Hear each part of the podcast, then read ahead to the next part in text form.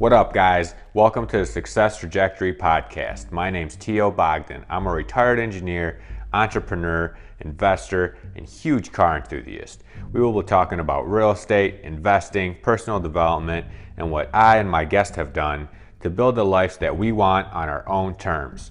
My goal is to help people find their own path to their own success trajectory. Let's get started. Hello.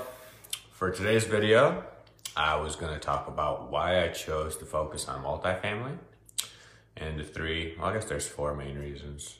Well, there's a lot of reasons, but some of the big reasons why I, I chose it. Um, the first being valuation, the second scale, third management, and taxes obviously is a huge one. Uh, so the first is valuation, right?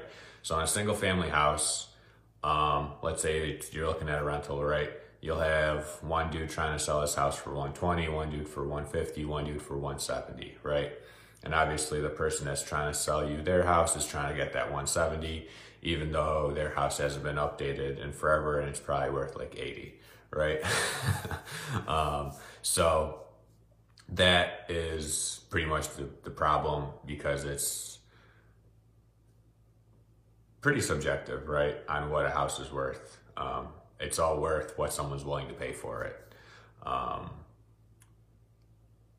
because on an apartment building, that's not really how it works, right? Um, let's say on a 100 unit, you have X amount of rent that comes in, you have, you know, you minus out your expenses, and then you do a little calculation there, you figure out your NOI, and uh, from there, you figure out what the valuation of the property is worth, right? Depending on the area and what cap rate that area is bringing in.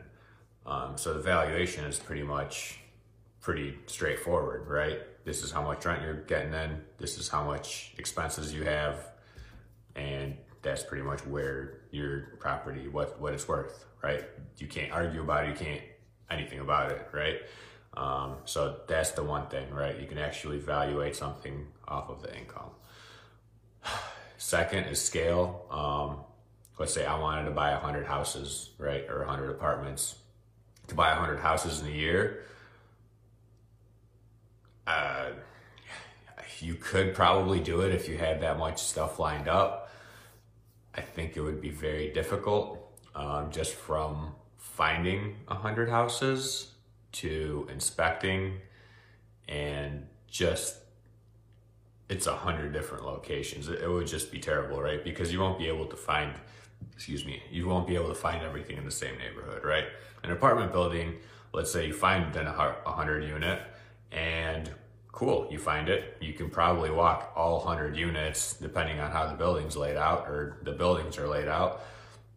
I don't know, four or five hours, most likely, right? Walk through every apartment and check it out.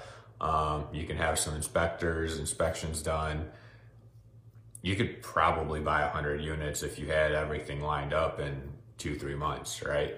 Financing and investors and everything else. So from a scale standpoint, you can scale much, much faster, right? And it's good. The same thing goes like the same way you can buy a 100 unit, you can buy a 200, 300, 400 unit apartment building in that same time frame, right? So that's the cool thing. That is what is awesome about this stuff.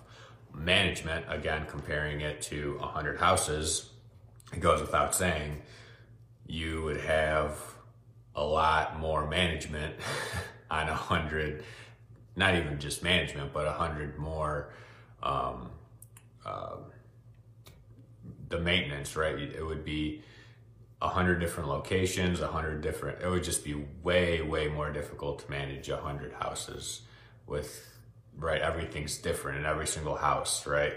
Your cabinets are different. Your flooring's different, most likely. Your furnace, your AC, like all the components are different. Where in an apartment building, for the most part, everything's the same, right? So you have a bunch of the same stuff that you know that breaks all the time. So that's the maintenance side of it, but just management in general would be much easier.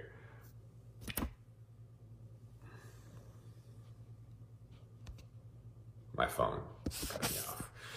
So management in general would be a lot easier. Um, the fourth is taxes. You can do cost segregation studies on um, multifamily stuff And that is a huge advantage from a tax standpoint where you can depreciate way more than what you can the regular way of depreciating for the 27 and a half years. But that's like a huge video that I'm not going to get into right now. But that is pretty much the four main things. There's a lot more to it, but that's kind of my four favorite things, I guess, in no certain order. Um, and I guess I should also say a multifamily it can pretty much count for anything like two and up. Um, what I'm talking about is kind of comparing, you know, houses to like 100 units or even 50, even 20, right? Same thing goes. A 20 unit building is much easier to evaluate. Same thing, scale and manage than 20 houses, right? It's all kind of goes in and out together. But that is uh, my video for today for the four reasons. Let me know if you have any questions. I would be glad to answer them. Hope you have a great night.